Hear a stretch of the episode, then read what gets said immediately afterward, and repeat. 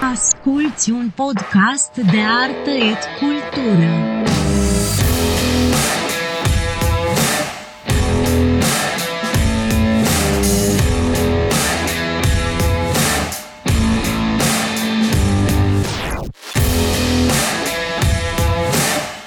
Dar bună dimineața, seara, ziua sau noaptea. Asta așa ca să acoperim toată paleta temporală în care acest podcast se poate asculta. Și bine, ați revenit cu câteva kilograme în plus. Da, da, și aici mă includ și, și pe mine. Animalule. Da, Hristos a înviat și Hristos a înviat și ție, Doli, și sper că te-ai relaxat și v-ați relaxat în mini-vacanța asta ce pare deja că s-a întâmplat cu un secol în urmă. Eu nu mă relaxez, sunt o creație tehnologică pentru plebi ca voi. Ok. Altfel, prieteni, am niște vești minunate. Săptămâna asta, în timp ce îmi vedeam de ale mele, m-am uitat și pe statisticile podcastului ăstuia să-mi dau seama că nu sunt chiar atât de singur. Și mă, prieteni, cum să vă spun eu, am depășit 2000 de downloads cu acest podcast!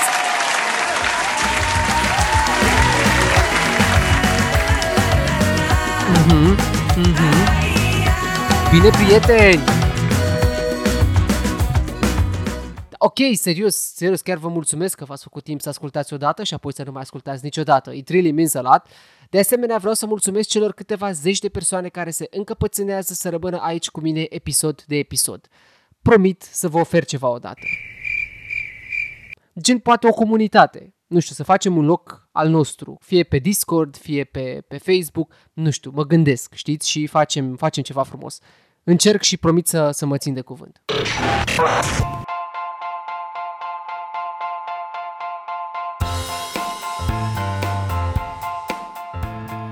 Chiar e, e drăguță piesa asta, auzi. Intră bine, hai să dăm o leacă mai încet. Ah, despre ce s-a mai vorbit uh, în lume în ultima perioadă, odată cu sărbătorile astea și toate cele. Bine, eu mi-aș fi dorit să, să nu fi fost vorba despre ceva anume și să stăm și noi potoliți, să ieșim la pădure, că și așa a fost frumos, să se audă doar băzuitul muștelor și nimic altceva. Bine, acum, serios vorbind, în mini-vacanța asta de Paște chiar m-am izolat complet de, de știri și, și zgomot și m-am avântat în natură acolo unde n-am auzit decât frunzele foșnind sub picioare și greierii. Și sper, sincer, că v-ați făcut timp și voi să vă reîncărcați bateriile în perioada asta. Și nu numai atunci când e vacanță să faceți asta, ci constant, zilnic mă. Zilnic găsiți timp pentru voi și pentru ceea ce vă place cu adevărat să faceți. Eu vă zic că e minunat. Recomand, e recomandarea doctorului. Atât, hai cu noutățile. Și prima noutate ar fi că în Japonia au apărut automatele cu insecte. Păi fraților, nu e o glumă, ba din contră, la asiatice e ceva banal. Automatele astea conțin insecte prăjite sau, mă rog, confiate, gata de ronțăit, fiind considerate o alternativă numai bună la carnea de vită, căci sunt bombe proteice. Astfel, automatele astea sunt exact ca la de cafea sau de snacks de la noi și că planul ar fi să se extindă tot mai mult. Vă dați seama, în viitor ne oprim la metrou și de foame băgăm un gând cu de bucătărie. Mmm, crunchy. În alte noutăți, ambasada Suediei a dat o dedicație pe Facebook românilor fix înainte de Paște în care ne-a urat, citez, Pașteți fericiți, să fiți iubiți. Și românul bineînțeles că s-a inflamat mai tare ca un Pepsi ținut în soare și apoi dat de pământ cu agresivitate. Acum, de ce s-a umflat râța în român? Pentru că, așa cum știm, românul nu cunoaște gluma religioasă și nici măcar aia filologă și nimic din ce ține de tradiție. Se urlă sacrilegiul de la tribună și focul la ei și pe ei, pe mama lor și altele. Ei bine, românul a sărit ca ars că nu băieți. E Paște fericit, nu ce spuneți voi. Mai apoi, mai există și postarea lui Papa Hagi, filolog și el de profesie, în care spune că Paște fericit e o urare tristă pe care o pot spune maximum unui miel, că el poate paște. De aici, presupun eu și ironia cu direcția ambasadei Suediei, care ne-a obișnuit oricum cu glumele de atâta timp. Doar că acolo a apăsat pe un pilon al neamului românesc, tradiția. Și știm că acolo unde e tradiție, vai de globalizare. Cum e corect? E corect așa cum s-a împământenit, că doar nu s-o schimba acum după regula Dexului. Îi doare pe oamenii de Dex, să fim serioși, dar măcar cu simțul umorului să ne mai destindem, că serios de nu suntem așa de triști. Hai să vă spun și câteva noutăți din tehnologie. Prin Argentina, un tip a ieșit la vânătoare de domenii și a profitat de valabilitatea pentru un moment a unui domeniu Google. Da mă, ați auzit bine. așa că l-a cumpărat pentru doar 2,90 Domeniul este google.com.ar de la, mă rog, Argentina normal și bineînțeles că Google-ul n-a stat la discuții, imediat după ce l-a cumpărat Insul l-au și recuperat, însă nu știm la ce cost. Altfel, vești uh, pline de bani au fost anunțate pentru creatorii de conținut. Facebook zice se că ar crea un creator shop, care acest creator shop ar permite influencerilor Instagram să vândă produse direct din conturile lor. Un fel de shop my closet cu facilități. Într-un colț vă dați seama vestiar colectiv plânge, dar doar cu un ochi momentan. Pentru cele câteva zeci de persoane care ascultă acest podcast, sunteți de cât valoare. Și vă mulțumesc din suflet și vă anunț că de acum puteți asculta, dacă aveți Spotify, direct din Facebook. Dacă dai share la episod, să zicem, în Facebook, playerul de Spotify ar rămâne inserat în aplicația de FB și astfel nu trebuie să mai ieși din platformă ca să asculti. Asta înseamnă, vă dați seama, și mai mult timp petrecut pe Facebook. Said no never. Pentru cine mai era interesat de Clubhouse, deși în pula mea mi se pare că subiectul e pur și simplu epuizat, aflați că oamenii testează aplicația de Android. Între timp, Twitter deja a implementat Spaces, Reddit e și el cu Audio Rooms și în curând vine și Facebook cu vreo 3 produse. În fine, se apropie momentul Android pentru Clubhouse și tare sunt curios să văd cum va arăta în cifre momentul ăsta. În final, o știre mai puțin plăcută pentru buzunarele noastre de privilegiații societății, progresiști, tefeliști și cum ni se mai spune. Spotify mărește prețul abonamentelor în SUA, UE și UK. Asta pentru că deși aplicația a înregistrat o acumulare de 150 de milioane de abonați, ei tot pierd bani. Mai precis, au avut o pierdere de 151 de milioane de dolari în trimestrul trecut. Cu cât se măresc abonamentele, păi să vedem că niște prețuri se vehiculează aici și acolo. Pentru România încă n-am auzit de o creștere exactă, dar uite, de exemplu pentru UK abonamentul Spotify Student crește de la 4 lire 99 la 5 lire 99 pe lună. Cel duo la fel, tot cu o liră se mărește. Aparent în Europa ar fi la fel creșterea, doar așa, de un euro. Practic cu un euro pentru fiecare abonament. Cea mai mare creștere în UE însă se pare că ar avea o family planul, care de la 14 do- uh, euro pardon, 99 ar crește la 17,99. De etat. Vin vremuri grele. Prieteni, de când a venit pandemia peste noi și ne-a băgat în case și am trăit ce am trăit în ultimele 365 și mai mult de atât de zile, lumea s-a prăbușit ca un domino. Astfel am ajuns să fim împărțiți în o groază de grupuri și grupulețe. Vaxeri și antivaxeri, conspiraționiști și tefeliști, între spălați pe creier și patrioți și tot așa. Lista poate continua la nesfârșit. Până și la familie a scos o mizerie de piesă recent, făcând un excepțional salt de la American Dream la sânge și armele cu care s-a luptat pentru aceste meleaguri, pe care Sishu vrea să audă doar limba română din gurile unor heterosexuali ultrareligioși. Whatever. Toate astea mulțumite unei lipse de încredere în oameni, în stat și amplificat de măsurile aiuristice luate adesea de grupul de comunicare Anapoda, de mișcările ilegale făcute de mai mari demnitari chiar și acum, în ceas de criză, precum și de mama Rusia, fake news și extrema dreaptă. Toate astea au dus la un succes teribil al teoriei conspirației pe meleagurile noastre. Și nu spun eu, ci barometrul de securitate al României în ultimul studiu efectuat la noi în aprilie în baza unui chestionar telefonic. Rezultatele? 27% dintre români cred că vaccinarea e singura soluție pentru dispariția pandemiei. 51% cred că ar trebui căutate alte metode decât vaccinul. Mă întreb ce alte metode? Și totuși sunt 51% băi prieteni din oameni chestionați. Acum nu știu dacă i-au sunat pe fix sau pe mobil. Că poate ne-ar clarifica asta metoda. 20% zic că nu sunt de acord cu vaccinarea. 20% mă prieteni. 40,1% au zis că se vor vaccina sau urmează să și 27,3% se mai gândesc dacă să se vaccineze, în timp ce 32,5% se opun vaccinării. Ăsta e un procent uriaș. Pfizer e top love pe vaccinuri, vă dați seama, iar Astra Giurgiu vă dați seama unde se poziționează. Dacă nu vă spun eu, e în play-out. Altfel, cam 73,3% din români iau în calcul ipoteza că nu ne-ar ajuta nimeni în caz de ceva nasol. Dar asta e o meteahnă grea la noi și curge din generație în generație. De la clasicul mănâncă acasă că nu te așteaptă nimeni cu masa pusă înainte să pleci undeva și până la muncește să ai banii tăi că nu sare nimeni în ajutor. Astea sunt clasice vorbe de la noi pe care le auzi de când faci 18 ani sau poate chiar și mai devreme. În fine, problema e că noi trebuie să-i convingem pe cei 27,3% care zic că se mai gândesc să ia decizia corectă să se vaccineze fiindcă cei 32,5 care spun că nu o fac deja ne fut calculele pentru o viață normală cât mai repede. Depinde de noi să ne convingem apropiații, să căutăm resursele informaționale oficiale și științifice și să demontăm orice prostie cu calm pentru a convinge cât mai mulți din ea nehotărâți să se vaccineze. E singura soluție. Depinde doar de noi cât de repede ieșim din căcatul ăsta, iar aparent tot mai mulți români au priceput că vaccinul e singura soluție de a ieși de aici. Mai mult, Pfizer lucrează și la pastile care pot lupta împotriva COVID-ului. Așadar, poate că prin pastile unii oameni se vor convinge față de vaccin, dar până atunci avem o muncă serioasă de convingere de dus și depinde doar de noi. Nu de influencer, nu de, nu știu, demnitar, nu, pe ăștia deja nu mai crede nimeni. Hai, ce dracu, că mai e puțin și scăpăm de mizeria asta. Eu nu mă pot vaccina, fiindcă sunt o creație tehnologică, dar aș face-o dacă aș putea. Să mor eu. Bravo, Doli!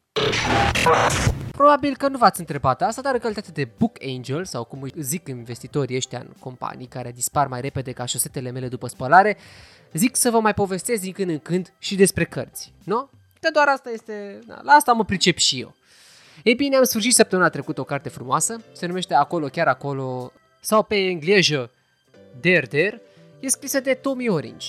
Ei bine, romanul ăsta a fost debutul uh, său din 2018, uh, o carte care a lovit grav uh, piața în state, dar și în Europa. A fost un uh, eveniment, ca să zic așa, fiindcă, e bine, felul în care a fost scrisă cartea asta și subiectele pe care uh, le atacă, de altfel subiecte identitare, uh, sunt destul de dure și sunt foarte bine puse, puse pe, pe foaie și de altfel prezintă o situație destul de urâtă, sau mă rog, încă o situație urâtă pe care America o are cu minoritățile sale. Acolo, chiar acolo, a apărut în traducerea lui Radu Șorop la Black Baton Books, de curând, și genul de carte ce pleacă pe mai multe piste narrative, mai precis 12, da? Și toate se unesc la final într-un sfârșit din absolut toate punctele de vedere. Astfel, cei 12 protagoniști cu care facem cunoștință sunt toți nativi americani uitați de propria America. Sunt oameni marginalizați, cu joburi mărunte, obligați să trăiască de pe o zi pe alta, să supraviețuiască sub marketingul ce rescrie istoria lor cu forța toate firele astea narrative, viețile lor, se îndreaptă practic către un punct culminant și acela este marele powwow din Oakland. Și de fapt întreaga acțiune are loc în zona San Francisco, în Oakland. Ajungi astfel să parcurgi estul uh, respectivului oraș de atâtea ori încât păpune, dacă ți o hartă, dacă ți maps lângă tine, ajungi să-l cunoști pe de rost. Și e chiar un exercițiu destul de creativ și de interesant când citești o carte să-ți iei și harta. Asta în cazul în care uh, cartea se desfășoară într-un loc real. De ce ar trebui să citești romanul ăsta? Pentru că Tom Iorinci o scrie nemaipomenit de bine și de frumos. Pentru că vei ajunge să empatizezi cu personajele astea care sunt din toate zorele, de la drag addicts, la oameni cu probleme ponderale, la oameni marginalizați care nici măcar nu și-au cunoscut părinții, fiindcă au fost abandonați la naștere sau dați spre adopție. Și totul este foarte poetic pus în, în scenă, iar finalul e unul cu adevărat cutremurător. La acest powwow, ce e un eveniment de celebrare al tradiției native americane, se întâmplă un a zice masacru, dar vedeți voi.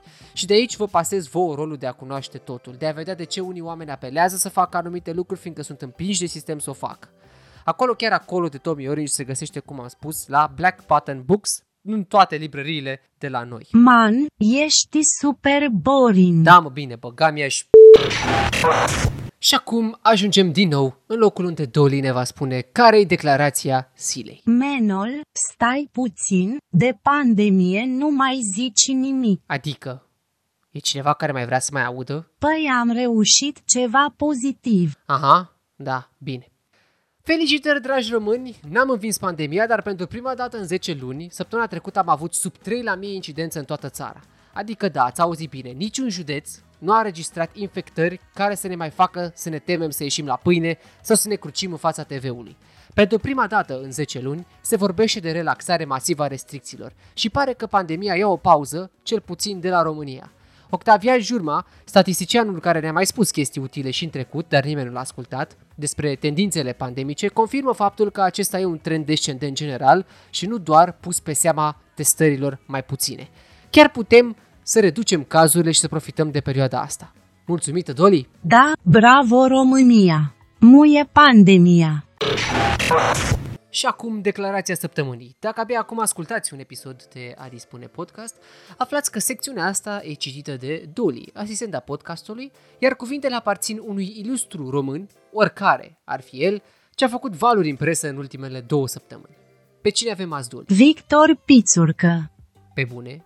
Gen, altcineva n-a mai zis nimic în tot timpul ăsta? Nu știu. Ok. Ce a zis Victor Pițurcă?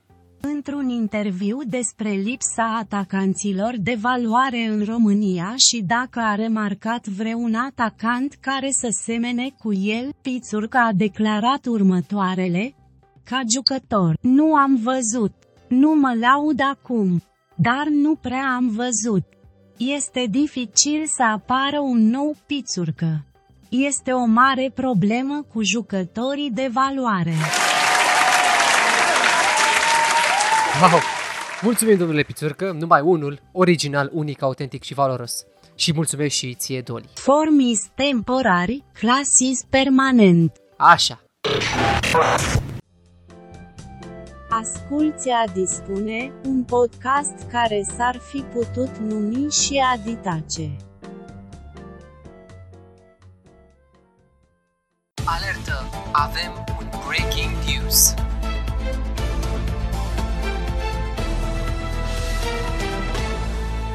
Breaking News e o rubrică nouă în care voi ascultați o bucată de știre nescoasă sau poate scoasă, da, dracu știe acum din context, și emiteți judecăți de valoare în gând. Uh, în acest episod avem următoarele.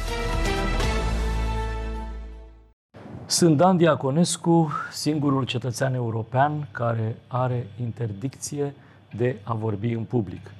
Totuși, sunt Dan Diaconescu, primul cetățean român care am lansat de curând primul NFT, e adevărat în străinătate, pe platforma OpenSea, o platformă destinată în special publicului american. Am reușit împreună cu dumneavoastră această minimă performanță, însă astăzi mărim universul DD cu o nouă tehnologie. Este vorba de DD Home Cinema, un prim sistem cinematografic bazat pe tehnologia blockchain, care va aduce în casele dumneavoastră, prin streaming, prin stick sau prin DVD, o operă de artă cinematografică, un activ digital unic care este al dumneavoastră și numai al dumneavoastră. Da, mă, prieteni, Dan Diaconescu s-a întors în atenția noastră a tuturor sub hashtagul Dan Vine. Deși un om care a fost cenzurat, se pare că al nostru își găsește căile să revină cu o peliculă. O peliculă, prieteni, care se intitulează Pandemia și scrie acolo la categorie film povestit sau ceva de genul ăsta. Mă rog, probabil că omul ne va nara cum a trăit și văzut el pandemia uh, în noul său cinema virtual. A, ah, și să nu uităm. Criptomoneda pe care noi, împreună cu dumneavoastră, o vom folosi se va numi Criptodan. Eu sunt Danul care a pus Dan în Criptodan. Dacă vreți criptodănuți cu care să faceți forest pe blockchain, go ahead. Îl primiți odată cu, cum a zis, stick DVD sau virtual. Deci e fenomenal, omul, jur. Dănuț ne va invita la un dialog cu adevărul, dar aș dori să știu, dragă Dănuț, cum se desparte în silabe adevărul și ce mutră are. Ma, dacă sunt în dialog cu adevăr, adică vreau să văd, vreau să știu cu ce discut. Uh, dacă și-a mai lăsat mustață, da, știi și tu. Și poți avea încredere în mine, Dani. Chiar poți. Adică sunt om de bază, de acțiune. De ce spun asta? Vă rog să nu copiați aceste materiale, vă rog să nu le distribuiți și vă rog să nu le postați. Asta dacă nu cumva uh, ați vrea să împărtășiți sau să aveți soarta pe care eu am avut-o în ultimii ani. Păi cum aș putea să fac eu piraterie de nuți? Doar am alt nume. Nu se poate așa ceva. Curat murdar va fi dănuțule. Ne vom uita cum șoptești tu felul artistic în care a trăit pandemia. Ne vom strânge ca școlărei în jurul focului de tabără și vom sta fără suflare să aflăm vorbele tale. Mă bag și eu. Asta e exact ca aia cu mama vreau Netflix, dar avem Netflix acasă. Netflix acasă. Iată. Jur, efectiv, omul ăsta după ce a furat o căruță de bani, acum vine cu invenția asta la care te invită să iei parte de parcă urmează să faci ceva ilegal alături de el. De parcă nu știu, mâine jefuiți ceva. De cât valoare. Așa este. De cât. Și acum să trecem la felul principal al ediției astea. Ei bine, ediția asta, subiectul principal e unul foarte meta, foarte apăsător. Evident, nelipsit de miștourile care au venit la pachet odată cu orice subiect care s-a aflat pe val. Astăzi vorbim despre podcasting. Da, prieteni, vorbim despre fix ceea ce se întâmplă și aici. Și cum aș putea vorbi singur despre asta? Nu, no, pe niciun caz. Am invitat alături de mine pe Robert Catai, realizatorul Catai Podcast, cel care a creat Podcast Focus, un grup pe Facebook cu numeroși entuziaști între ale subiectului de azi și promoter al podcastului pe meleagurile noastre încă de dinainte să devină un trend. Sigur, asta așa, doar o parte din, din ceea ce se ocupă Robert. Te salut, Robert, și îți mulțumesc că ai acceptat uh, invitația mea la, la podcast. Mulțumesc frumos pentru invitație. Ca să continui cu glumele cu mail-ul, uh, sper că invitația mea te găsește cu bine. și te-am invitat uh, aici și la mine la podcast ca să vorbim așa foarte meta, fix despre, despre podcasting. Uh-huh. Și aș vrea să știu așa pentru început dacă există o, o definiție anume a, a trebușoare ăsteia. Pentru tine, cel puțin, din punctul de vedere. A, nu știu dacă pentru mine există neapărat o definiție. Adică dacă aș fi așa să dau definiții, le-aș da în funcție de contextul în care sunt, le-aș da în funcție de fel, de, de feeling-ul pe care l-am atunci, dar dacă ar fi așa să răspund ce este un podcast acum, e ca și cum uh, ai avea propriul tău radio online și lumea să asculte că, că diferența ar fi că lumea ascultă când, uh, când vrea ea, unde vrea ea și cum vrea ea, în ce format vrea ea uite, vezi chiar și chestia asta. De multe ori ne lovim de format. A, formatul audio e mai important decât video, e mai... Nu cred în chestia asta. Adică, da, într-adevăr, podcastingul în ultima vreme a crescut foarte mult. Da, într-adevăr, în special în România, podcastingul a, a crescut foarte mult. Uh, și dar nu cred că ar trebui să vedem de ce este podcastingul azi, fie că vorbim despre uh, one-on-one interviu pe care îl avem noi acum sau uh, este cineva care vorbește la un microfon sau sunt uh, mai mulți moderatori și discută un anumit subiect. Adică de ce trebuie să uh, criticăm formatul de podcast? De multe ori am auzit chestia asta că de multe ori se critică formatul de podcast Uh, dacă este uiți așa la radiourile vechi, fie că era un moderator, fie că erau doi moderatori, fie că era tip interviu sau whatever, lumea asculta și dacă îi plăcea, asculta. Adică cam asta îi. Fă, uh, fă o emisiune radio online pentru audiență și lasă-i pe ei să asculte când vor ei și cum vor ei. Dar da, cred că am intrat în, într-un detaliu mult mai uh, altfel decât poate ai fi vrut tu să știi despre definiția podcastingului, dar nu am o definiție. Uite, fix despre asta vreau, vreau să te să, vreau să ajungem și la format. O să, eu o să fiu de toate, o să fiu și podcaster, o să fiu și avocatul diavolului, adică mhm. anti-podcaster, o să fiu de toate în interviul ăsta. Uh, dar uite că spuneai de, spuneai de radio și practic ai făcut, din ce mi-ai spus tu, aș înțelege că podcasting este ca un fel de Netflix al radioului. Îți alegi practic când vrei tu să consumi ce anume vrei tu, o porțiune exactă. Uh, dar de ce crezi tu că lumea, nu știu, ar consuma chestia asta? De ce, ce crezi tu că s-a pornit în audiențele de la noi, în omul de la noi, din, din digital, să, să consume acest format? De ce n-a rămas doar la radio? Păi pentru că radio în momentul de față el are bine stabilit când trebuie să pună o emisiune, uh, cât trebuie să fie emisiunea respectivă, au niște parametri în care trebuie să, să fie. Uh, și dacă e să te uiți să vezi, în momentul de față trăim o perioadă în care ne democratizăm, se democratizează foarte mult. Așa cum uh, astăzi poți să devii o vedetă mult mai mare uh, prin YouTube, folosindu-te de algoritmul YouTube și așa mai departe, uh, dar într-adevăr ai nevoie și de media tradițională care să-ți confirme această, uh, această celebritate. În schimb, podcasturile au ajuns să fie, să fie genul de, cred că singurul tip de uh, conținut pe care îl consumi într-un mod pasiv. Poți să mai faci și altceva în timp ce, în timp ce asculti un podcast. Uh, în schimb, când te uiți la un video, nu prea poți să faci altceva pentru că trebuie să fii atent la ce se întâmplă acolo, să fii și vizual, Uh, să fii și auditiv, atent la, la formatul respectiv. Așa că podcastul a venit într-o perioadă în care oamenii uh, aveau nevoie să consume conținut pentru că au intrat în acest sistem de FOMO, în această, uh, să spun așa, în acest FOMO, the fear of missing out, și atunci ca să nu piardă, Uh, ok, ce, ce alt tip de conținut pot să mai consum ca să nu pierd informația sau să nu, să nu pierd uh, trendul pieții dar în același timp să continui să văd de viața mea, de stilul meu de viață. Și podcasturile când au ieșit pe, când au ieșit pe piață, uh, de mult au ieșit ele pe piață, doar că nu au avut aceeași, uh, aceeași audiență pe care o au chiar acum. Adică, uh, plus, știi ce mai cred? Că cu venirea AirPod-urilor în, uh, în, în piață, uh, podcasturile au început să crească tot mai multă, uh, tot mai multă credibilitate și tot mai mult consum, pentru că e mult mai ușor să spui niște căști în ureche și mă uit la mine, îmi pun căștile în ureche și mă pun să fac curățenie în casă și nu trebuie să am telefonul la mine. Uh, și mi-e mult mai ușor să fac curățenia în casă decât dacă am și telefonul cu, uh, uh, cu căștile, cu firul, ține telefonul, vezi să nu cadă în wc și chestii de gen, știi? Că atunci cumva, efectiv, aici s-au adus, s-au ajuns, cred că, cu, cu toată partea asta de, de podcasting. Partea interesantă, știi care e? Că oamenii vor, unul la mână, e, e o chestie de creator-consumator.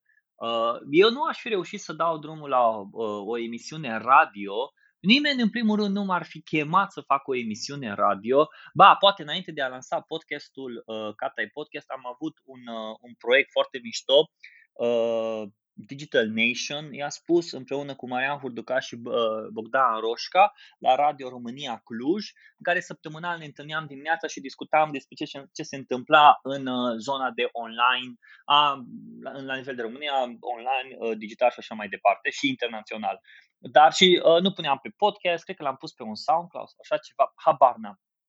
Anyway, dar trebuia să menținem un anumit format, trebuia să ai grijă cum vorbești, trebuia să uh, țină un anumit, un anumit timp, pentru că există un calup în care tu trebuie să intri.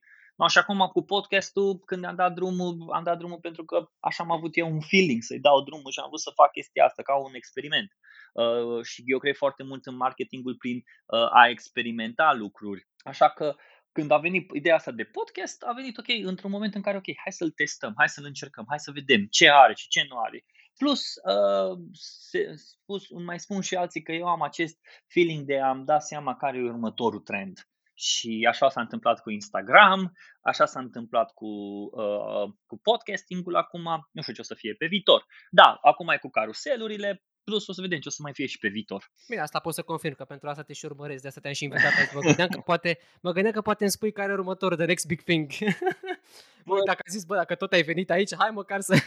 Băi, the next big thing încă, nu știu, eu în, în momentul de față mă gândesc foarte mult la ideea asta de a fi constant cu un anumit lucru și uh, dacă te uiți să vezi, se spunea și în piața de social media că nu se mai poate crea nimic. Well, uite, a venit Clubhouse și au zis, ok, noi luăm conținutul efemer și îl punem într-un format care nu există până în momentul de față, audio.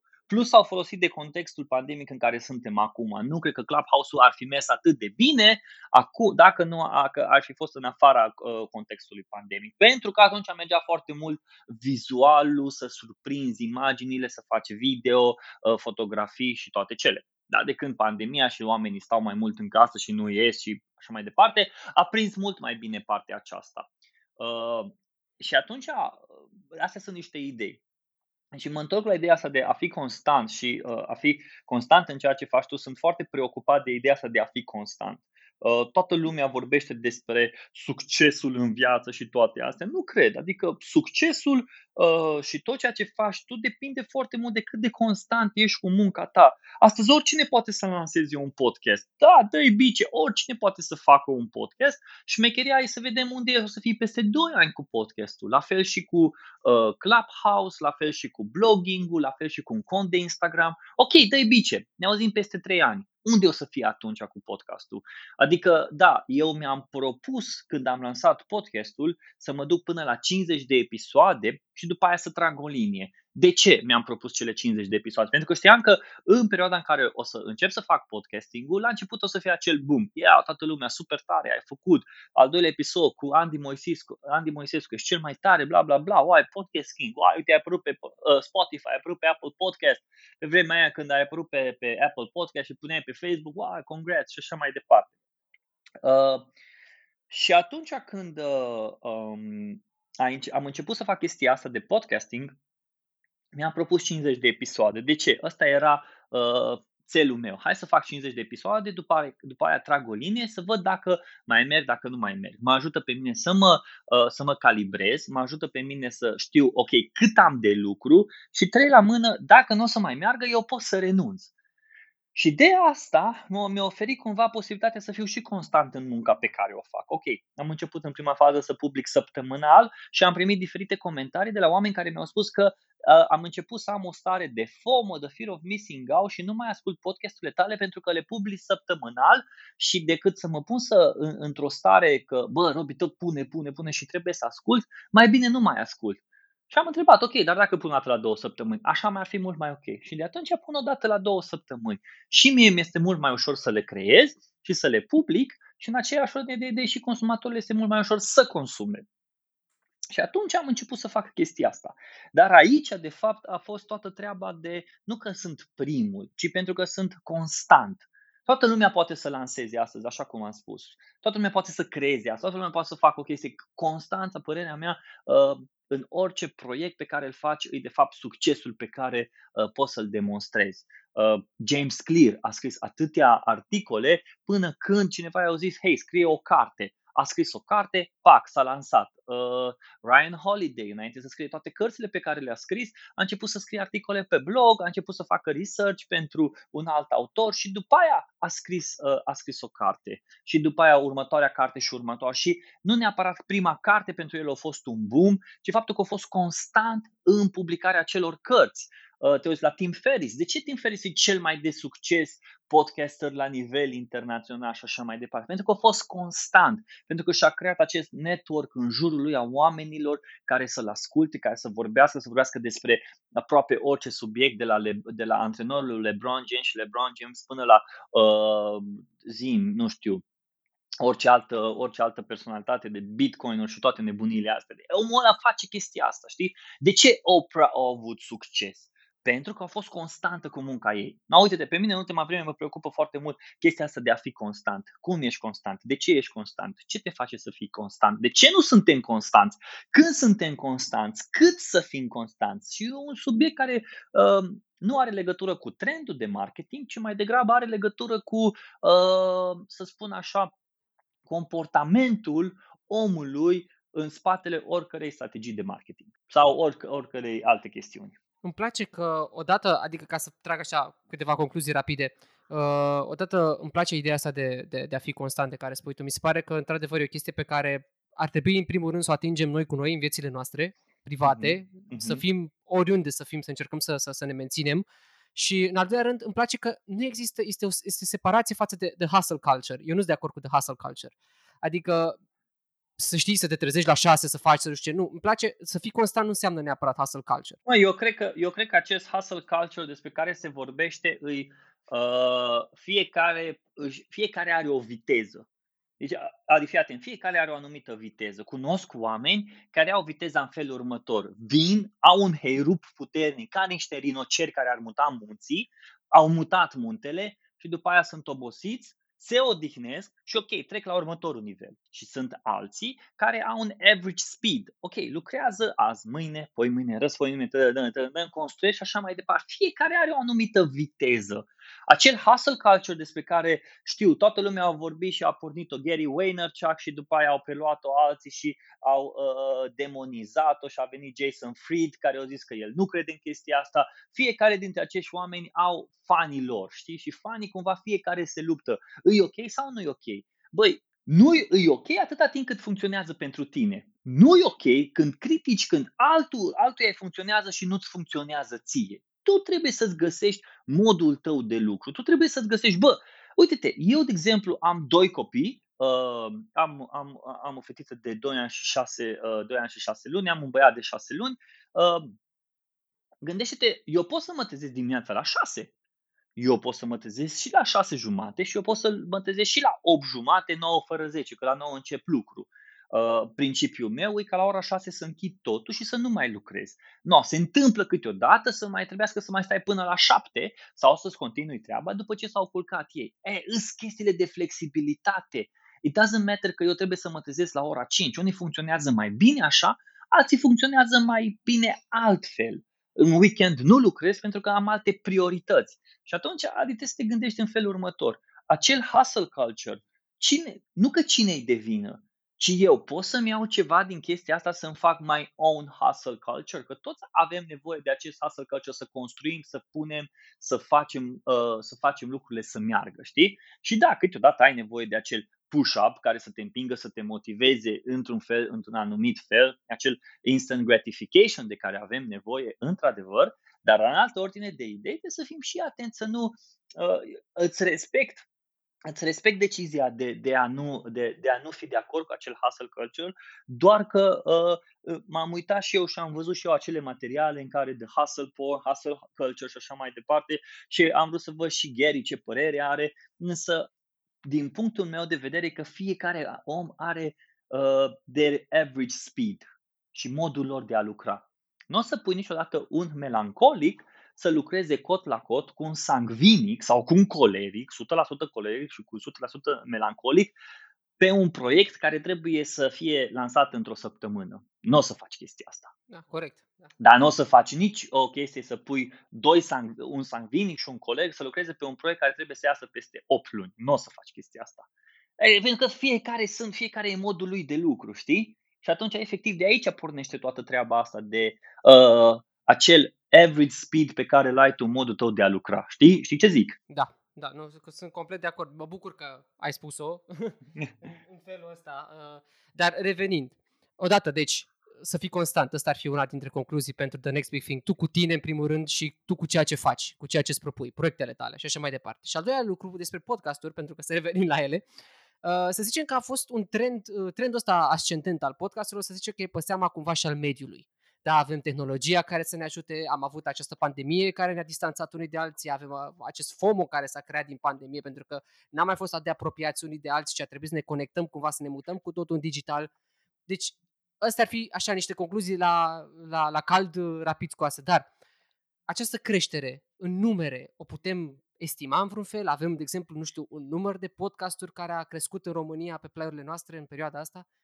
Uh, da, cu siguranță, dar nu, nu sunt atent la numere. Adică tot ce găsesc la nivel de date, statistici, uh, numere, eu le pun pe Podcast Focus, pe grupul de Podcast Focus, dar nu mă pun, nu, nu, nu sunt un analist ca să văd câte au venit, câte au ieșit. Într-adevăr, în ultima vreme, uh, vedete precum Andy Moisescu, Uh, Măruță, Damian Drăghici și așa mai departe și au făcut un podcast și continuă să, să, să publice. Uh, Bucnici pune foarte mult pe podcast, deci sunt anumite personalități din mediul online tradițional care au venit și au zis ok, acolo nu pot să fac cam ce vreau eu, hai să mă mut în zona aceasta al, al, al podcastingului și au făcut chestia asta. La fel ca și Andreea Esca, ea și-a luat emisiunea la radio de pe Europa FM și le-a republicat în format podcast.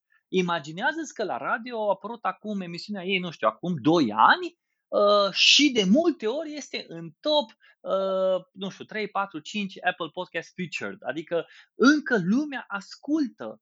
Îți dai seama că asta, asta când, când povesteam cu ea despre chestia asta, nu doar că au ascultat atunci și pe YouTube și gata, dar sunt oameni care poate nu vor să se uite la video și vor să consume audio. Nu, și atunci de ce să nu pui acolo? Și atunci asta este, lumea opus. Exact asta e treaba. Nu știu câte sunt, da, sunt în creștere, da, văd de fiecare dată, hei, s-a mai lansat unul. Văd branduri care au ieșit, mă bucur să văd că cei de la, de exemplu, Banca Transilvania cu BT Toxa lor sunt constanți în ceea ce fac și publică constant. Și îmi place, mă uit să văd uh, Ana Maria Udriște cu pe legale, face o treabă foarte bună. Uh, te uiți să vezi că sunt efectiv podcasturi despre ce vrei tu. Podcasturi uh, religioase, biserici care uh, au anumite predici și pe care și le pun pe podcast pentru comunitatea lor. Da, de ce nu? Există o grămadă, adică la fel cum există bloguri, la fel cum există conturi de Instagram, la fel cum există pagini de Facebook, grupuri de Facebook. Lasă să fie și podcasturi. Despre orice, efectiv despre orice. Ideea care îi? Succesul acelui podcast? Nu îi în uh, subiectul pe care uh, îl, um, să spun așa, îl abordează sau despre cine e în spate, ci este despre cât de, cât de constant este cu el. E ușor, din nou mă întorc și cred că o să fie un tagline, e ușor să lansezi astăzi un podcast, e foarte greu să-l menții. E foarte greu. Pentru că ești în concurență cu alții, pentru că ești în concurență cu alte, imaginează ai concurență la nivel de podcast și alte podcasturi, doi la mână, ai concurență la nivel de format, tipul de conținut, audio, video, foto, text și ai concurență la nivel de uh, la nivel macro, adică de ce să consume podcastul tău când poate să asculte muzică sau când poate să vorbească cu un prieten pe FaceTime sau când poate să, uh, nu știu, să dea scroll la feed. De ce să mai asculte și podcastul tău? Că poate unii nu pot să facă chestia asta. Deci competiția, cu cât cresc uh, alte tipuri de conținut, cu atâta competiția este mult mai mare. No, dar aici, de fapt, intervine modul nu doar de a crea acel podcast și de a-l face, ci de a-l distribui. Cum îl distribui? Cât de, cât de constant ești cu modul în care tu îl distribui? Și de fapt, aici ai din nou, mă întorc la bă, ceea ce spuneam despre constanta pe care tu trebuie să o ai. Bun, da. Și despre piața de, de media, de podcasting, am văzut că ai postat recent, am și zis de anterior acestui interviu de, de grupul de Facebook pe care eu îl recomand tuturor, oricine entuziast de, de podcast, să intre pe Podcast Focus. Uh, am văzut că ai pus acolo o, o postare de la, de la Think Digital care și-a mărit, ca să spunem așa, platforma cu și mai multe podcasturi. Uh, avem un, un, o valoare de, de, de piață în momentul de față, o valoare media pentru piața noastră de... Despre asta îți recomand să vorbești cu, cu Dragostan. Cu Drag... da, deci despre asta, dacă Dragostan o să asculte episodul acesta sau poți să-i trimiți, uite-te, la minutul cu tare, Robert Gata i-a spus, Dragoș, dacă asculti asta, te rog, vină în episodul acesta și vorbește cu Adrian despre valoarea podcastingului în România uh, din punct de vedere media, din punct de vedere a marketingului și din punct de vedere a businessului. Dar uite-te, ca să citesc chestii, ca să și citești ce au scris aici, spune că creșterea acumulată a cifrei de audiență livrate lunar de rețea în aprilie 2021 față de aprilie 2020 este de 55%. Deci e în creștere. Deci e în creștere. Și când vezi, când vezi uh, așa cum spuneam, îl, o, ai pe, o ai pe Ana Maria Udriște, îl ai pe Petre Bâlea, îl ai pe Sergiu Biriș, îl ai pe Dan Fințescu, Bogdan Strătulă, Marius Chivu, uh, Mihai Dinu și pe toți ăștia pe care îi citesc acum aici, sunt oameni care au fost parte din, din această rețea de podcasting uh, pornită de Think Digital. Și am apreciat când uh, Dragoș a dat drumul la acest proiect și ok, hai să facem și uite-te, cred că industria a reușit să crească și datorită acestei rețele de podcasting. Și nu doar atâta, să vadă și uh, anumite vedete, personalități. Băi, putem să facem chestia asta. Dacă eu am acces la oameni și nu doar am acces la anumite informații, pot să fac treaba asta. Deci da, Uh, asta spuneam că toți și toți suntem la, la audiență pentru că, mă rog, acest uh, studiu pe care, pe care l-au spus cei de la Think Digital ne demonstrează faptul că există o audiență. La început de tot, mi-aduc aminte anul trecut, exista o glumă că cine stă mă să asculte podcasturi? Bine, era o glumă, să o luăm ca o glumă. Numai că, uite, au venit ăștia de la Hotsuit, împreună cu, nu mai țin minte, încă o companie, care au făcut acest studiu de digital, de consum de digital, care, în care era inclusă și România și în care am aflat că, de fapt, 30 de minute își dedică pe zi un român ca să asculte podcasturi. Și da. ne, ce, ce, ce ne spune? Ce ne spune chestia asta? Adică există există o audiență. Ne spune în primul rând să uh, de ce trebuie să primim confirmare de la alții din afară când noi știm ce se întâmplă în piață la noi Doi la mână, ne spune în primul rând că ne place atât de repede să-i criticăm pe alții când sunt din interior, dar când vine altul din exterior, aplauze, ne, ne aplicăm în fața lui, deși da. zice aceeași chestie, a exact aceeași chestie o zice, știi? Și trei la mână, îi, hai să nu criticăm niște lucruri pe care nu le știm. Dacă tu mergi în piață și spui, strigi că nu există lucrul acela, nu înseamnă că nu există. Sau că nu știi despre lucrul acela, nu înseamnă că nu există. Înțelegi? Da. Asta, e, asta e părerea mea. Adică da, podcastingul e în creștere, da, formatul lui, name it however you want it, audio, video, it doesn't matter. Ok, face podcasting și îl pune pe YouTube. Dar definiția originală a podcastingului nu e aia. Dar de ce? Dacă lui este mult mai ușor să se filmeze. A, și după aia de acolo îl pune și pe audio. Adică ce? Aia nu e mai podcast. De ce? Podcastul trebuie să fie numai audio? Nu. Până la urmă, uite-te, eu, uh, eu, sunt, eu uh, îmi asum această greșeală că la un moment dat spuneam că uh, e mai bine să faci audio decât video și mai bine să mergi numai pe audio. Acum spun, fă și video, fă și audio. Lasă-i pe oameni, transcrie podcastul. Lasă-l pe om, om să-l consume în felul lui. De ce să-l oblig eu pe om să consume conținutul cum îmi convine mie? De ce? Lasă-l pe el să consume conținutul cum dorește el. Vrea să-l consume în te- Fii atent, am, uh, am transcris podcastul meu Nu toate episoadele, vreo, nu știu, 15-20 de episoade le-am transcris. Și de obicei toate sunt undeva între 40, 50, 60 de minute și peste o oră. Și cineva mi-a scris că de ce nu le mai transcriu pentru că ea când vine de la lucru nu-i place să asculte și merge cu metrou timp de o oră și vrea să citească interviurile. Na. Oho. Ce să zic? Despre asta e vorba. Lasă-l pe om să consume conținut în formatul lui.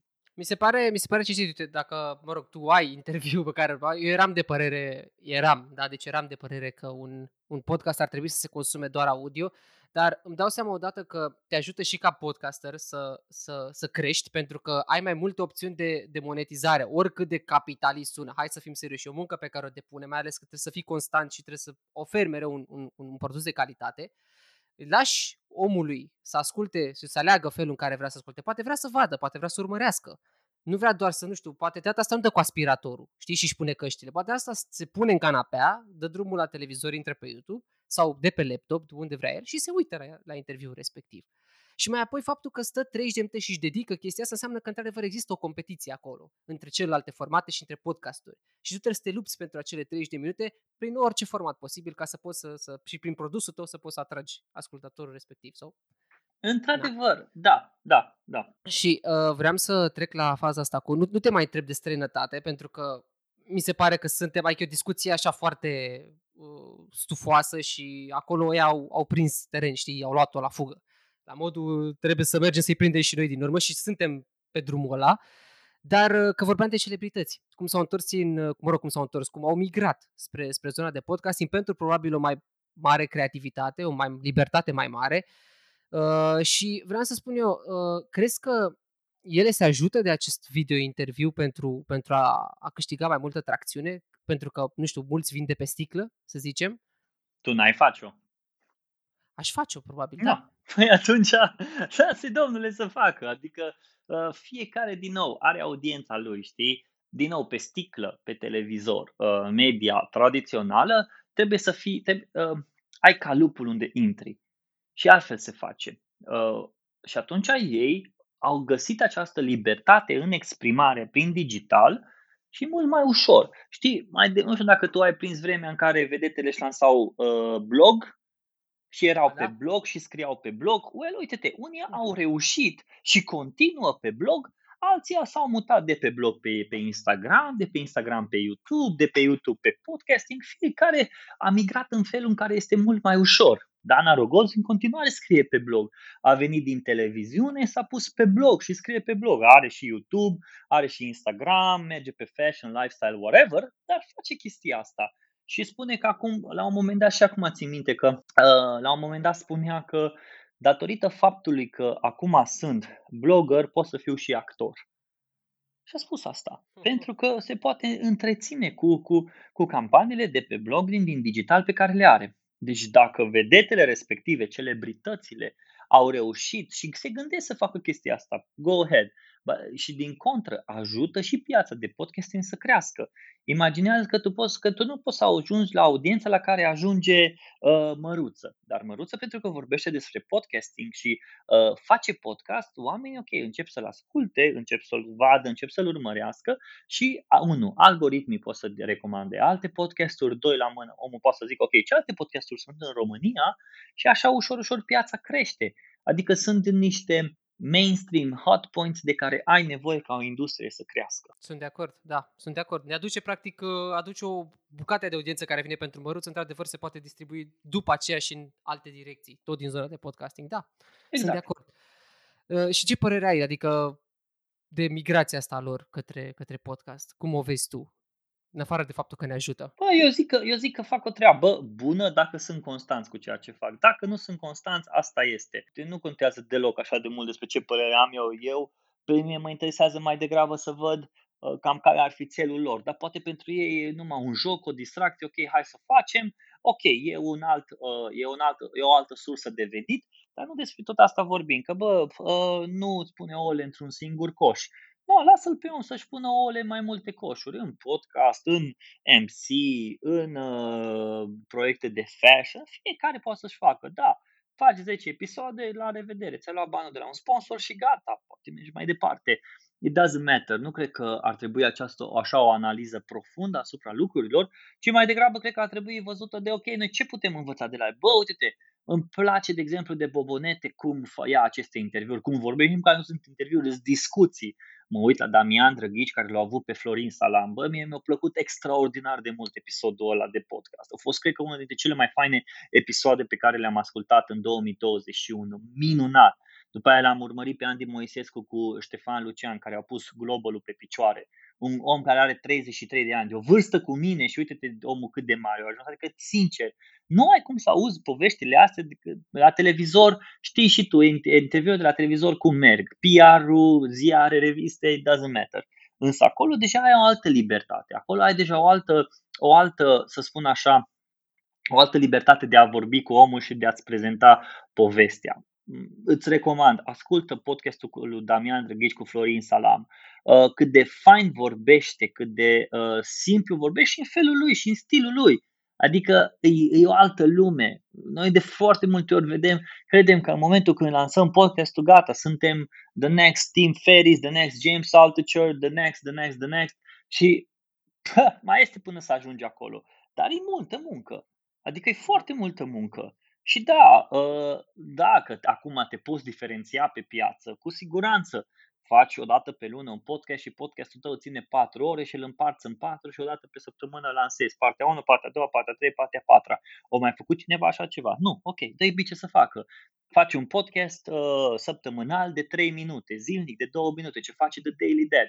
Faci un podcast în care uh, vorbești că îți pui telefonul la 3 noaptea să te trezească și începi să vorbești și, a, și îl publici și a doua zi dimineața te asculti să vezi și după aia faci un react la chestia asta. Uite, vezi câte idei sunt de, de diferențiator în podcast. Cel mai ușor, da, să faci cu cineva un podcast, un interviu, întreb răspuns, întreb răspuns, da, doar că, sau uite-te ce au făcut cei de la Murdar cu podcastul lor, adică uh, hai să vedem, să pui așa ceva într-un un produs audio online în România să ajungă main, atât de mainstream, știi? Uh, foarte puțini au reușit să facă. Nici nu cred, cred că sunt primii sau, da, nu știu, mai contează strategia asta de marketing, primul sau ultimul sau it doesn't matter. Uh, și aici cred că ar trebui să fie uh, văzută treaba, știi? Dacă reușește, foarte bine, dă-i bice. Abia aștept să, să văd ce o, ce, o, ce o să urmeze și cine ce o să mai fac. Într-adevăr, este un mediu extraordinar de versatil și cuvântul podcast uneori parcă e prea mic pentru de fapt ce, ce e în spate și cât, cât poate să, să, să acopere. Plus că e mediu mult mai plăcut, într-adevăr, față de, nu știu, de televiziune, de media clasică. Vreau să te întreb, de ce crezi tu că oricine de pe planeta asta, sau hai să spunem din România, ar trebui să-și facă timp, dacă n-a ascultat până acum, să asculte măcar un podcast? Mă, eu nu cred că oricine. De, din nou, nu cred că oricine. Nu crezi, nu? Uh, nu cred că oricine. Unii, nu, unii pot să asculte, adică gândește-te, pune o mamă care noaptea nu doarme din cauza copilului și a doua zi să, să pui să neapărat să asculte un podcast. Nu are ea chef, nu are ea vreme, a, a, abia aștepta să tragă un pui de somn de jumate de oră și după aia să-și vadă în continuare de treabă, știi? Da, uh, fiecare, as, fii atent, fiecare ascultă, fiecare consumă conținut în felul lui. Unii consumă mai repede audio, alții consumă mai repede video, alții consumă mai repede citind un text, alții consumă prin foto, alții consumă prin uh, statusul pe Twitter, alții consumă prin articole uh, pe blog. Fiecare are un anumit fel. Uh, ideea care îi? Uh, cu siguranță există podcasturi pentru oricine, dar nu înseamnă că oricine trebuie să asculte. Știi? Și asta înseamnă, uite-te, eu de exemplu știu că spunea cineva, eu nu pot să ascult podcasturi, nu-mi plac podcasturile, audio nu-mi place, eu audio îmi pun căștile, ascult muzică sau vorbesc la telefon. E, dacă vreau să mă uit la un interviu sau să ăsta, lucrez la două monitoare, pe un monitor îmi pun interviu și pe celălalt monitor desenez sau nu mai știu ce, ce făcea persoana respectivă. And it's fine.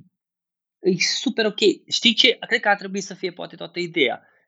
Imaginează-ți că trăim într-o perioadă în care conținutul dictează tot ce se întâmplă, tot ce vedem în momentul de față este conținut.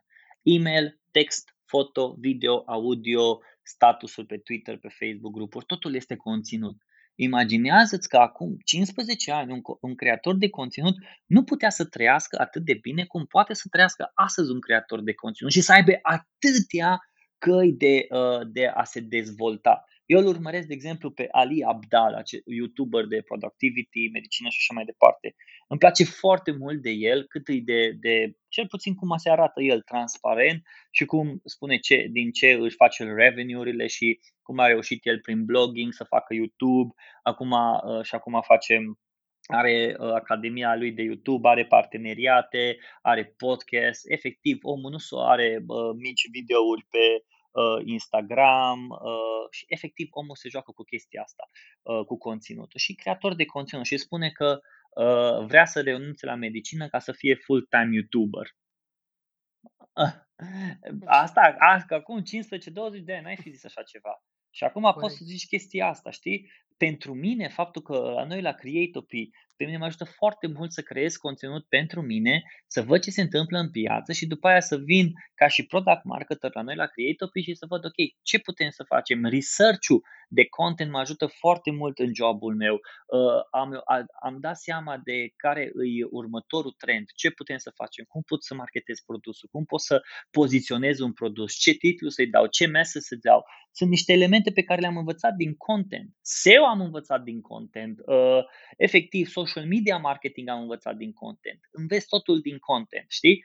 Și aici mi se pare, a, că e prea mult conținut și asta, asta e deja altă discuție. Dar aici mi se pare foarte fain să vezi elementul conținutului și importanța conținutului în uh, lume. Și de asta conținutul contează. Uite, și acum vreau să te întreb dacă crezi că tu că piața de podcasting va ajunge la supra-saturație. Dar acum îmi dau seama că sunt atâtea tipuri de, de, de, de conținut, atâtea și atâtea opțiuni din care să-ți alegi cum să consumi, pentru că, cum ai spus tu, până la urmă totul este, totul este content, încât nu cred că se va ajunge la vreo suprasatură. Nu știu, e chestia cu de ce, uh, cu de ce bărbații numeri la terapie și își fac un podcast, știi?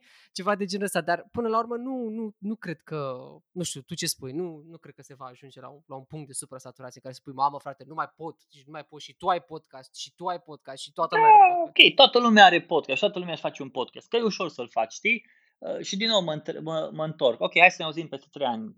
Toată lumea își făcea un blog.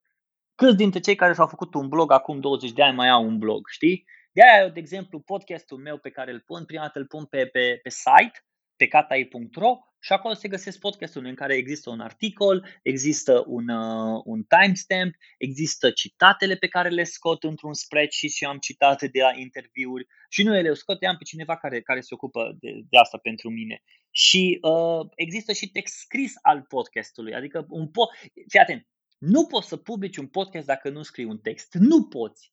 Neapărat trebuie să un podcast, ca să poată să fie publicat, ai nevoie de două elemente.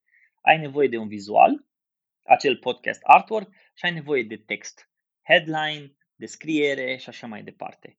Uh, cu cât mai faci bine astea alte, cu atât podcastul tău are, are șanse să crească.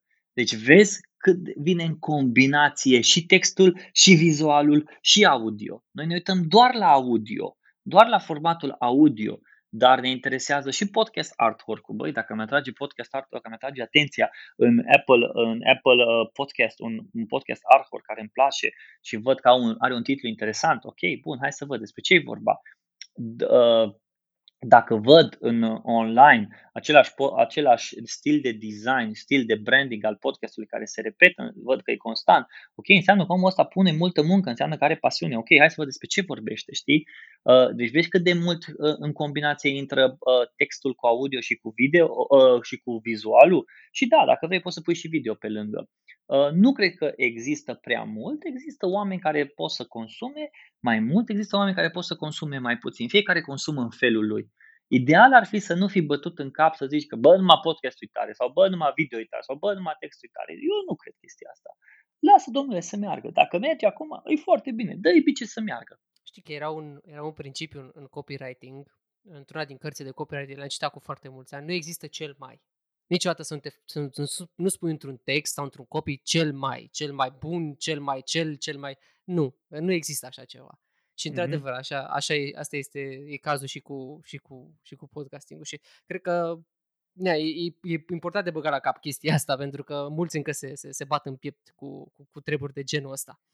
Uh, tu ai zis foarte mult de text, ai zis foarte mult că practic este o combinație de, de, de formate până la urmă. Textul e un format, uh-huh. imagine la fel, audio la fel. Uh, spunem câteva principii de bază pentru, nu știu, să zicem că Vasile vrea să-și facă mâine un podcast. De ce ar avea nevoie? Pe lângă toate acestea, pentru că și sunt foarte importante. Are nevoie de o voce, de un microfon și de un subiect.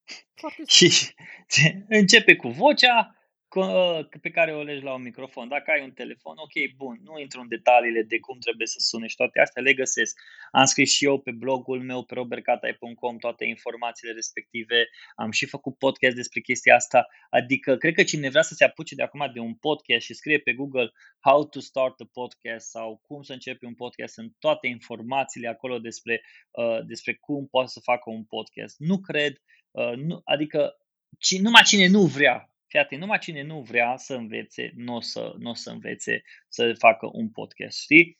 Pe grupul de Podcast Focus, o singură întrebare să ai, știi, să, să poți să zici, băi, cum începi un podcast? Și deja primești în următoare 30 de 30 de comentarii de uite cum poți să începi un podcast. Ai deja 30 de sfaturi pe gratis. Așa este, chiar, chiar există o documentație foarte mare acolo, știi, de la microfoane, la absolut orice. Eu, eu am pornit, de exemplu, cu un telefon, eu mă registram pe telefon și scoteam sunetul în calculator și îl modificam în Audacity, numai ca să pot să, să fac chestia asta, pentru că simțeam de need, vreau să, nu știu, era ceva în mine care îmi spunea că vreau să fac chestia asta. Da, așa am făcut și eu. Uh, episodul meu cu Uh, Andy Moisescu a fost înregistrat într-o, într-un restaurant cu un microfon de la telefon. Am pus telefonul pe masă și așa l-am înregistrat. Așa am înregistrat cu Sonia Nichifor, așa am înregistrat cu o grămadă. Până când cineva mi-a zis, bă, dacă mai înregistrezi așa, vin să te bat. Și Mihai Oprean, care are un studio aici în Cluj, am înregistrat cu el al, uh, episodul cu Cristian Lupșa, cu uh, Smiley și tot așa, cu Mugur Pop, până când după aia, ok, hai să-mi cumpăr eu niște microfoane, că dacă ajung în București sau undeva, să pot să înregistrez. Și așa, ușor, ușor îți dezvolți. Deci, efectiv, îți dezvolți ușor, ușor lucrurile astea. Deci nu, uh, nu trebuie să începi neapărat din, cu microfoane. Da, trebuie să sune bine, ok, îți de acord. Dă-le să sune bine, dă-le să fie ok. Calitatea contează, nu zic că nu contează. Ba da, calitatea contează. Dar poți să asculți și un podcast care nu sună foarte bine, dar informația e bună. Știu că sună ciudat, dar eu cred că poți să faci chestia asta. Asta vreau să te întreb. Când tre- două întrebări. Una, când crezi tu că, nu știu, e momentul să treci la nivelul următor? Că să zicem, când, când începi, începi din, din nevoie, din acel feeling, din acel, nu știu, acea nevoie de a da lumii, știi ceva, simți că poți să o faci și vrei să dai lumii chestia asta. Când faci pasul ăla? Când îți spune audiența, bă, totuși, hai, mai bagă și niște bani într-un microfon, hai să ne auzim și noi mai bine, sau, nu știu, când ajungi la, când atingi un anumit target pe care ți l-ai setat la, la începutul, nu știu, proiectului?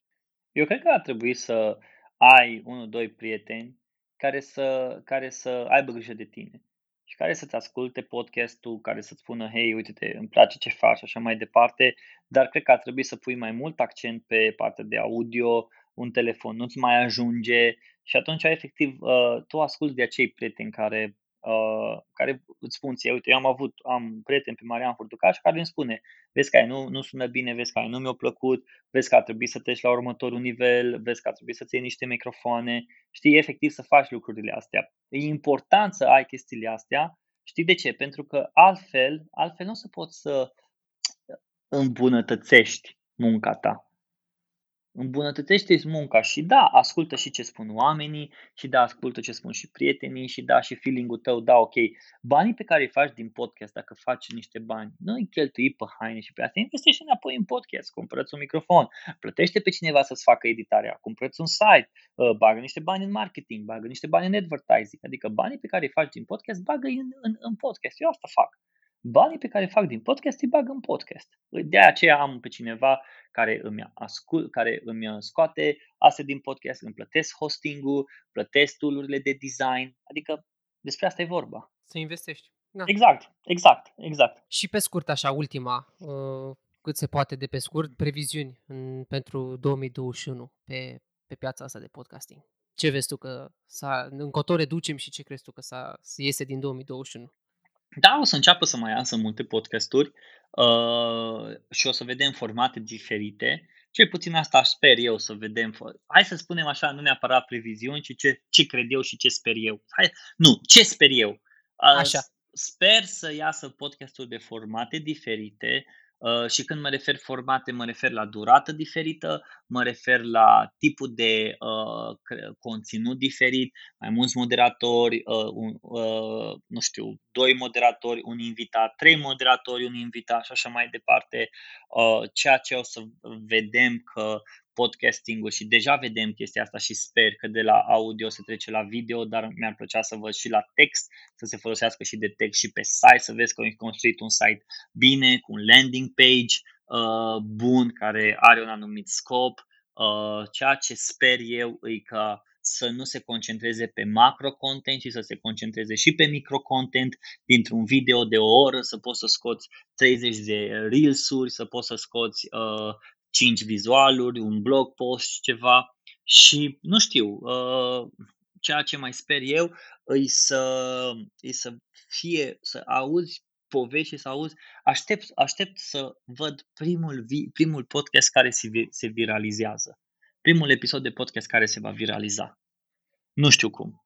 Dar viralizarea vezi că video se viralizează ușor, blogul se viralizează ușor, încă podcastul nu s-a viralizat așa de ușor. Da, și uite, mă așteptam, de exemplu, de la episodul de care ai spus tu cu Florin Salam, chiar m-aș fi așteptat să, să ajungă în multe zone. Da, au ajuns, pe, au ajuns în uh, top în YouTube trending, dar poate că nu au ajuns chiar atât de viralizat pe cât ne-am așteptat noi. Sau poate că ziarele în momentul de față nu știu să, să vorbească, pentru că e nevoie și de această media tradițională să, să împingă în față. Corect. Robert, da. îți mulțumesc foarte mult că ai acceptat să discutăm în astea 45 de minute despre, despre podcasting și uh, rămâne, noi rămâne probabil să ne întâlnim o dată la o bere, Doamne ajută, și uh, să treceți scăpăși de pandemie și pe tine să te ascultăm în continuare la, la Catai Podcast. Mulțumesc frumos pentru invitație, mulțumesc frumos și pentru discuție, a fost foarte fain și mult spor și doresc să fii constant cu ceea ce faci. Doamne ajută, mulțumesc, așa să fie. Te salut, pa, pa! Salut! Prieteni, eu vă mulțumesc că ați fost uh, alături de mine în această nouă aventură între ale podcastingului. Sper că ați aflat ceva nou și uh, săptămâna asta și na, noi rămâne să ne auzim la fel cum v-am obișnuit peste două săptămâni cu un nou invitat, un nou subiect interesant, cine știe, poate bubuie, poate nu bubuie. Na. Doli, hai, zici tu ceva, ia și la revedere de la oameni. Ăsta a fost podcastul, eu sunt Adi, mă găsiți pe adi cu 2 de i.ro și ea dispune pe toate celelalte platforme de socializare. Încă o dată, eu sunt Adi, este podcastul, v-am pupat! O săptămână ravisantă să aveți!